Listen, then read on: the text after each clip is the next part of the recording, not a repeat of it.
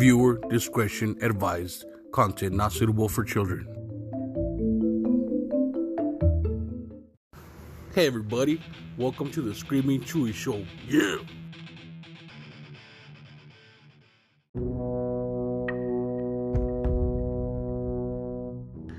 Hey everyone, Chewy here, and it's Halloween, yo.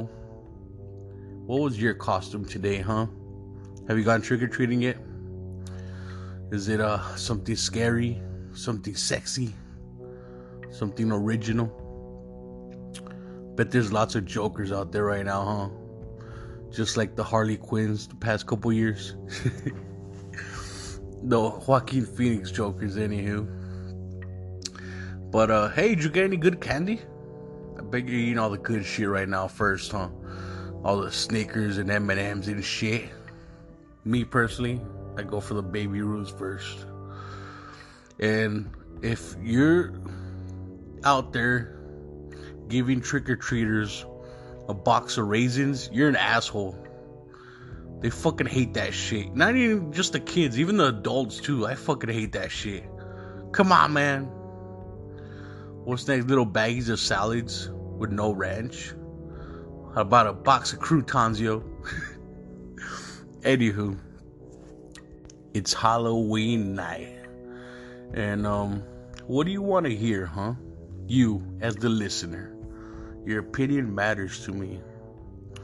So, do you want another Halloween Origins podcast episode? Or how about I give you some really scary shit, some real shit that's out there, the real fucking monsters? Yeah, some shit you probably don't want to hear about, but I'm gonna give it to you. I'm gonna give you both. Alright, so let's get the first one out of the way. Halloween's origins date back to the ancient Celtic festival of Samhain, or Samhain. It's spelled S A M H A I N, but I guess it's pronounced Samhain. So anywho, moving on. The Celts, who lived two thousand years ago, mostly in the area that is now Ireland, the United Kingdom, and northern France, celebrated their new year on November first. Yeah, kind of weird, right? Oh yeah, that's because before Jesus Christ, hello, before uh, that religion slaughtered and took over. Anywho, moving on. This day marked the end of summer and the harvest and the beginning of the dark, cold winter, a time of the year that was often associated with human death. Celts believed that on the night before the new year, the boundary between the, the worlds of the living and the dead became blurred. On the night of October thirty-first, they celebrated, fuck, how do you pronounce it again? So, so in. When it was believed that ghosts of the dead returned to earth. In addition, in addition to causing trouble and damaging, damaging crops, Celts thought that the presence of the otherworldly spirits made it easier for the Druids or Celtic priests to make predictions about the future. For a people entirely dependent on the volatile natural world, these prophecies were an important source of comfort during the long, dark winter. To commemorate the event, Druids built huge sacred bonfires, yeah, like Burning Man, I guess, where the people gathered to burn crops and animals as sacrifices to the Celtic deities. During the celebration, the Celts wore costumes, typically consisting of animal heads and skins, and attempted to tell each other's fortunes. When the celebration was over, they relit their hearth fires, which they had extinguished earlier that evening, from the sacred bon- bonfire to help protect them during the coming winter. By forty-three A D, the Roman Empire had conquered the majority of Celtic territory, in the course of the four hundred years that they ruled the Celtic lands, two festivals of Roman origin were combined with the traditional Celtic celebration of Samhain. The first was Feralia, a day in late October when the Romans traditionally commemorated the passing of the dead. The second was a day to honor Pomona, the Roman goddess of fruit and trees. The symbol of Pomona is the apple. Mm. And incorporation of this celebration into fuck, what's it called again? Samhain probably explains the ter- tradition of bobbing for apples that is practiced today on Halloween. Yeah. So there you have it, folks. That was brought to you by History dot com. And hey, quick little fact. Did you know that one quarter of all the candy sold annually in the U S is purchased for Halloween? Crazy, huh? National Diabetes Day. So, here it is. I want to give you some real monsters and real horror that's out there right now. Some fucking psychopaths, yo. For those of you who are not aware or forgot, there's some sick motherfuckers out there. Uh, now, a psychopath is somebody who has no empathy for others, uh, no feelings, but they're good at faking it. They're good at pretending. These motherfuckers can straight up put a fucking puppy in the microwave and set it for ten minutes and sit down and watch. They could kill their own mother and not feel bad. And these people, unfortunately, are out there. Yeah, your next door neighbor, you know, your student next to you in class. These fucking people are everywhere, dude. And it's hard to tell who's who. And the scary part is, not only are they living amongst you, but who knows, maybe they've murdered somebody or many people and they're just stalking you, watching you to make their move. Scared you? Alright. Well, here's one of these motherfuckers. I don't know if you heard about him or not, but his name is Uday Hussein. Yeah, Hussein sounds familiar, right? Well, it's actually Saddam Hussein's son. Yup. Mm-hmm. So, get this. This dude was jo- was born June eighteenth, nineteen sixty-four. Died July twenty-second, two thousand three. He was the eldest child of Saddam Hussein by his first wife, Sajida Talfa. I don't know if I fucking pronounced that right or not. If you uh, listen to my episode of um, Date Law Pass, you're going to hear me mispronounce a lot of fucking Russian names. But hey, I tried, alright? It's the effort that counts. So, and uh, he had a brother too, Qusay Hussein. Uday was seen for several years as the likely successor to his father, but lost the place as his heir apparent to Qusay due to injuries he sustained in an assa- assassination attempt. Witnesses' allegations have suggested that Uday was guilty of rape, murder, and torture, including the torture of Iraqi Olympic athletes and members of the national football team. What the fuck, huh? Here's a little fun facts about him, right? Um... So, he was born while his father was in prison. Mm-hmm. Although his status as Saddam's elder son made him Saddam's prospective successor, Uday fell out of favor with his father.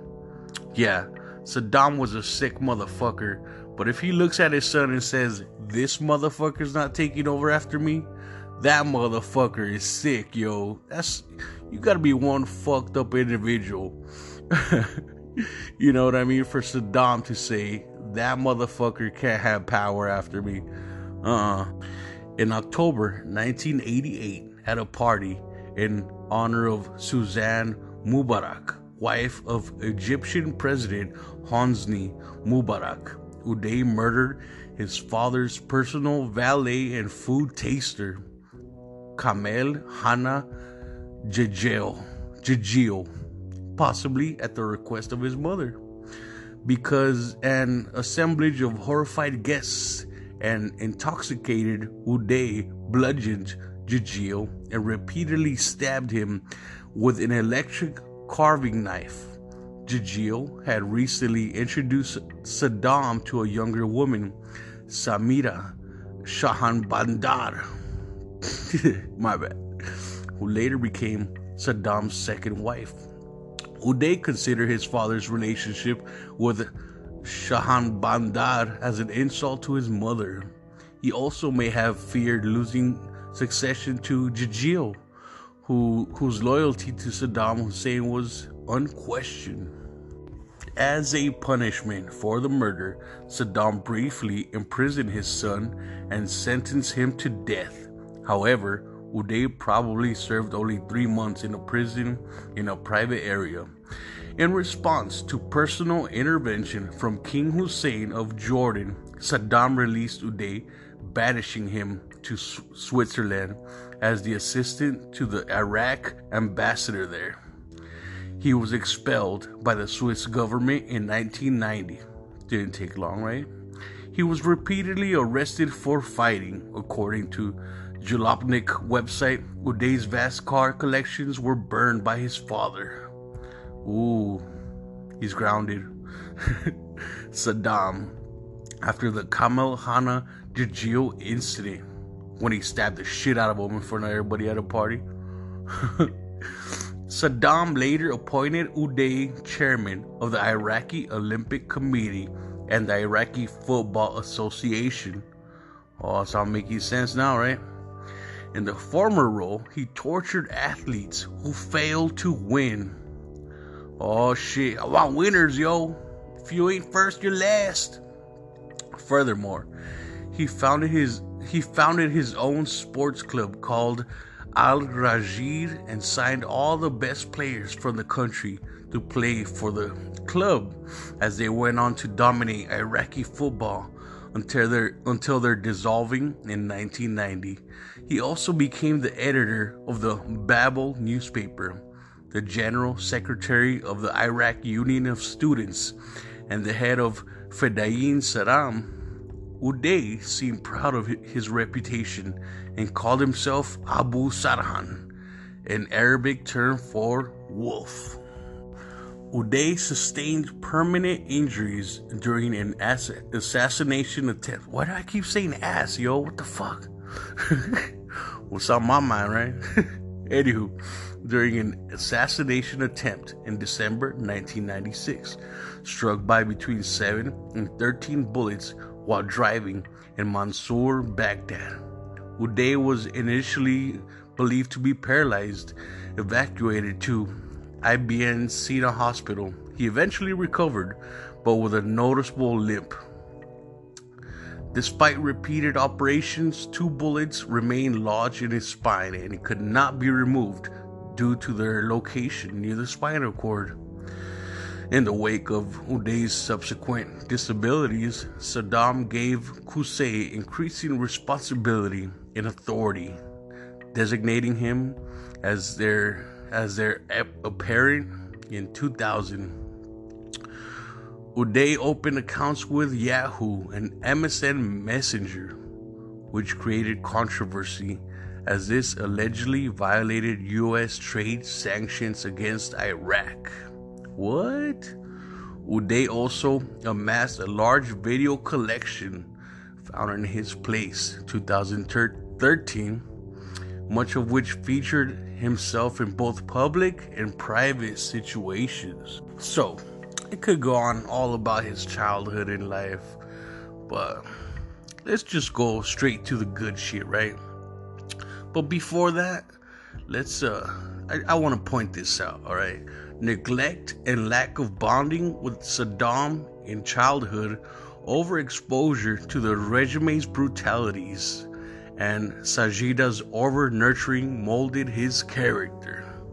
So I find that very interesting, because when it comes to psychopaths or serial killers, you know, there's this question of nature versus nurture, right? Some are born psychopaths. They're just born cold-blooded, and you know what I mean? So killing ain't nothing to them. Others are made, you know, and, uh, you know, I'm not saying I feel bad for this guy. I have no sympathy for this motherfucker's, and you'll see why, for his other allegations of crimes. This motherfucker's sick, yo. But what I'm saying is, if your dad's fucking Saddam Hussein, fucking craziest motherfucker, you know what I mean, a fucking dictator, yeah, he's gonna see some shit. He's gonna grow up in that violence. But anywho, let's go to the allegations of crimes. As head of the Iraqi... Oh, wait, I think I already fucking mentioned this, but has a little bit more details. As head of the Iraqi Olympic Committee, Uday oversaw the imprisonment and torture of Iraqi athletes who were deemed not to have performed to expectations. He would insult athletes who performed below his expectations by calling them dogs and monkeys to their faces. Oh... One defector reported that imprisoned football players were forced to kick a concrete ball after failing to reach the nineteen ninety-four FIFA World Cup finals. Fuck, man. Fucking brutal. The Iraqi national football team were seen with their heads shaved after failing to achieve a good result in a tournament in the nineteen eighties. Another defector claimed that the athletes were dragged through a gravel pit and then immersed in a sewage tank to induce infection in their wounds.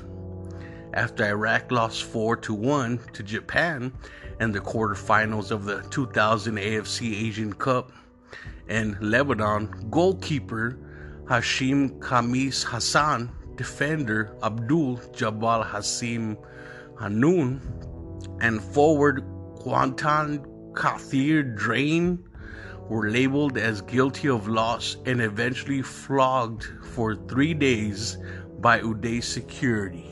So now, what the fuck is flogging, right? I want to know too. Well, get this. Flogging or flagellation, alright? Flogging, whipping, or lashing is the act of beating the human body with special implements such as whips, lashes, rods, switches, the cat o' nine tails. Ooh, I believe that was seen in the movie, um, The Passion of the Christ. Yeah, when they're fucking whipping them in the back with that fucking hooks on rope and chains, or the fuck. That's it. And, um, the Sambuk, the Knout. I have no fucking clue what those things are. Anywho, typically, flogging is imposed on an unwilling subject as a punishment. However, it can also be submitted to willingly or performed on oneself in religious or sadomasochistic contexts. The strokes are usually aimed at the unclothed back of a person. In, cert- in certain settings, it can be extended to the other corporal areas for a moderate subform of flagellation, described as bastinado. The soles of a person's bare feet are used as target for beating. Fuck, man. Ouch. Anywho, back to some more allegations of crimes. Uday was known to intrude on parties and otherwise discover, quote unquote, women who were who would uh later rape. Yeah. Time published an article in two thousand three detailing his sexual brutality. Should I get more into detail with that? Okay. You asked for it. It's Halloween, yo. It's supposed to get scared. This, from what I read, this motherfucker would crash parties, yo. Crash weddings, okay? With his, come in with his men, his fucking henchmen, security, whatever you want to call him. And see a girl he liked. Once he liked her, he'd just point at her and say, her. His man would go up to her, and whether she wanted to or not, they would escort her to his pleasure room. And that's where he would rape, torture, and then kill them. Yeah, that's what he would do. Um, yeah, he fucking tortured the fuck out of many different ways. Uh, there's been some reports where he fucking, I guess he was raping this chick and he poured acid all over her face. And the last time she was seen, she was all bloody and her henchmen just took her away. Uh-huh. Also, usage of an Iron Maiden on persons running afoul of him. Fuck, dude. For those of you who uh, don't know what an Iron Maiden is, it's that coffin-looking thing, right? That has all the spikes on the inside, right? They put you in there and close you, all those spikes impale you. And um, it's actually not meant to kill you. It's actually meant to, um, well, you will die later, but not kill you right away. It was actually meant for like torture and, um, you know, uh, like interrogation type stuff, right? So throw you in there, close it, you're fucking suffering and shit, and then they ask you questions and maybe they'll open it. Maybe they'll just let you die. Whatever. Anywho. Beating an army officer unconscious when the man refused to allow Uday to dance with his wife. The man later died of his injuries. Uday also shot and killed an army officer who did not salute him. Fuck, man. You do not res- disrespect this motherfucker, yo. He was also accused of uh, stealing approximately twelve hundred luxury vehicles, including a Rolls-Royce Corniche valued at over two hundred thousand dollars. This motherfucker had the money, yo. He could buy any fucking car, how many he wanted, yo. But he stole them. Yep, it's all about that high, yo. The adrenaline. Also, plotting in two thousand to assassinate Ahmed Chalabi, the leader of the Iraqi, or Iraqi National Congress. This was done shortly after Saddam named his younger son, Qusay, his apparent to the dictatorship. Uday allegedly intended to curry favor with his father through the assassination.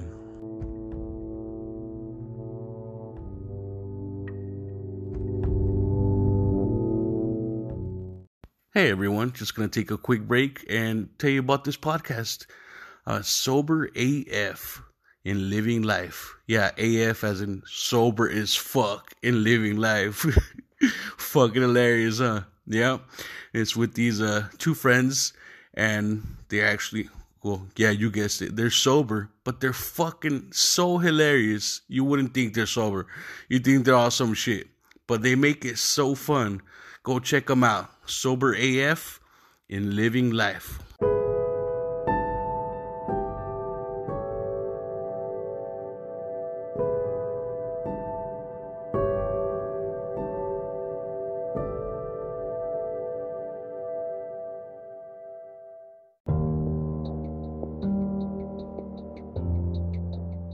And um, that was that. So hey, while you're out there trick-or-treating with your children, you know, we all think about the dangers out there and uh, possible psychopaths and people that are sick, you know. Some abduct children and do some of the most horrible things you could think about, including killing and eating them. But hey, what if I told you there was something called uh, the Franklin cover-up? Mm-hmm. Now, if you look it up, it's actually, uh, it was a pretty crazy case. And of course, you know, some say it's a cover-up, which I, I believe.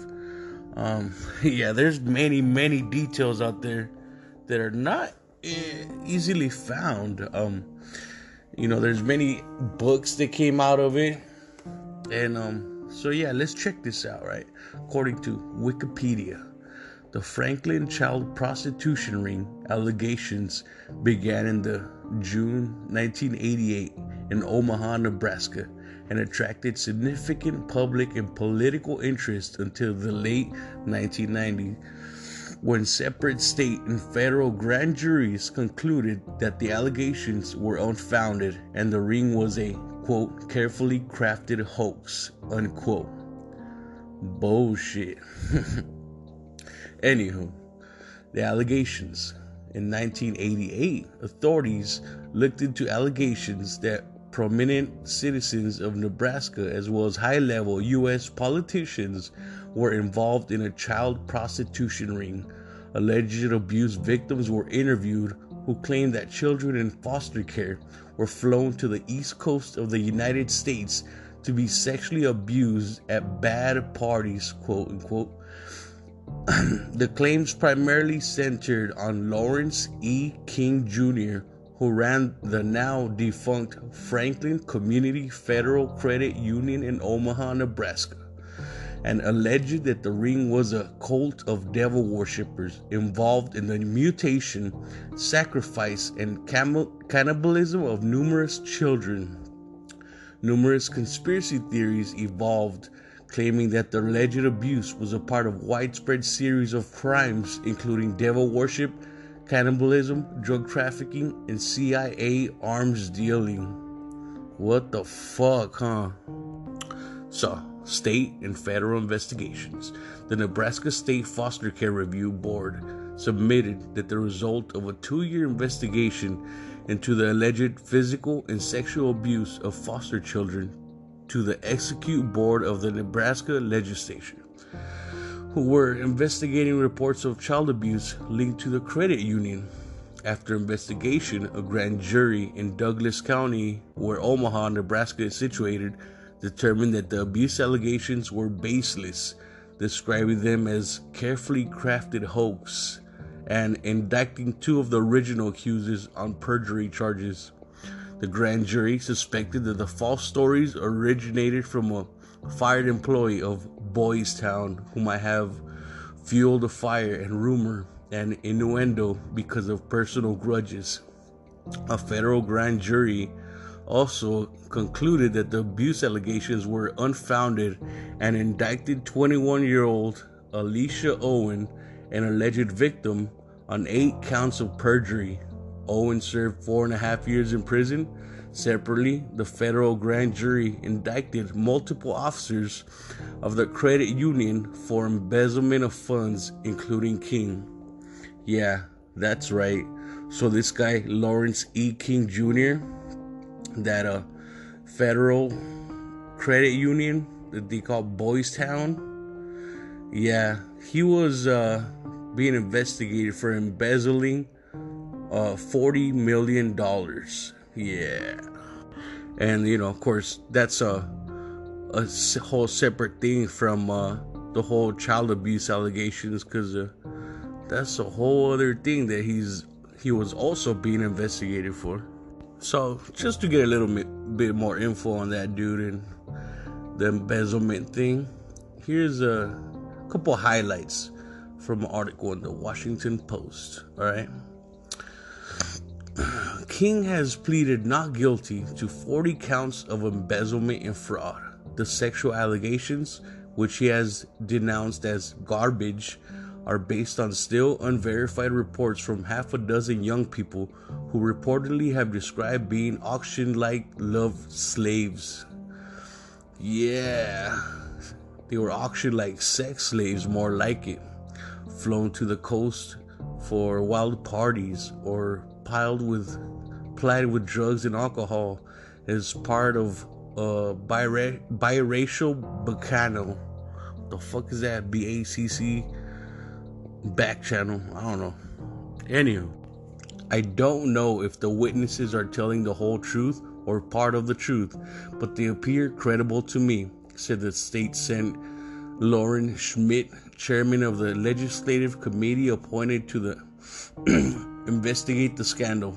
I'd rather cut my arm off than find that these allegations are all true, not just because of the alleged perpetrators, but because if it's true, then there has been a series of heinous crimes against children here for a long time. And um, this guy, um, King, uh, I believe he was a senator or some shit. And um, yeah, he loved to live lavishly. In Washington, King often shopped at Larimer's Market on Connecticut Avenue. Flamboyantly dressed, knuckles encrusted with large rings, he wandered through the gourmet gourmet grocery store with his chauffeur, scooping up champagne, caviar, steaks, roast, whatever struck his fancy. And Andrew Zimmerman, the store owner, recalled last week, he definitely was not feeding a small-sized family. This was party material. King liked to share his, the wealth, particularly with his young male friends. For example, according to the World Herald, he reportedly gave two thousand eight hundred dollars deerskin coat and eighteen karat gold bracelet to twenty-nine-year-old Charlie Rogers, who later blew his own brains out with a shotgun. He suicided, quote unquote. Another young man told the newspaper that King wanted to own you, a sugar daddy thing. Over two years, he he bought me twenty-five hundred dollars in clothes and twenty-three thousand dollars in furniture. A third man recounted flying with King to Los Angeles to buy a twenty-three thousand dollars crystal, crystal chandelier for King's house. King has denounced the comments as outlandish lies uttered by scum. So now, believe what you want. I'm not going to dive really deep into this rabbit hole, but yes, politics, high-ranking officers, all involved in a child sex trafficking ring. You could do the research yourself. Tell me what you think. Hey, tell me what you find. I'm, I'm curious. Maybe I'll do a whole podcast episode about this because uh, it's a lot of details. But anywho, that's the scary part. Fucking politicians, yo, are running pedophile rings, fucking killing them. Oh yeah, and I also didn't mention that um uh. They they also were accused of a, you know, the cannibalism and all that, but they were also accused of making snuff films with the children. Yeah, they would record them being raped, tortured, and killed, and then sell that video footage. That's what they were accused of. But I mean, believe what you want, but that's what's fucking scary, dude. Shit out there, you never fucking know, man. So many missing people, and they are never found. Could they be part of a devil worshipping cults kidnapping them? You never fucking know, right? I mean, if you ask me, I say that's pretty fucking possible. So hey, don't let me scare you from going and trick or treating, yo. Go out there, get that fucking candy. Hopefully you find some edibles and give them to a homie or something. Don't leave them out so your mom could eat them or a family member. Yeah. Yep. Very interesting. Um, you know, for those of you who haven't read my, not read, but heard my episode, Edible Accident. Yeah, when my mother accidentally um, ate my gummies. But that's a whole nother story. So anyway, as I was saying, go out there, have fun, and be fucking careful, yo. Just watch out. Stay together. Don't go in a dark alleys. And um, you guys have a good night. Later.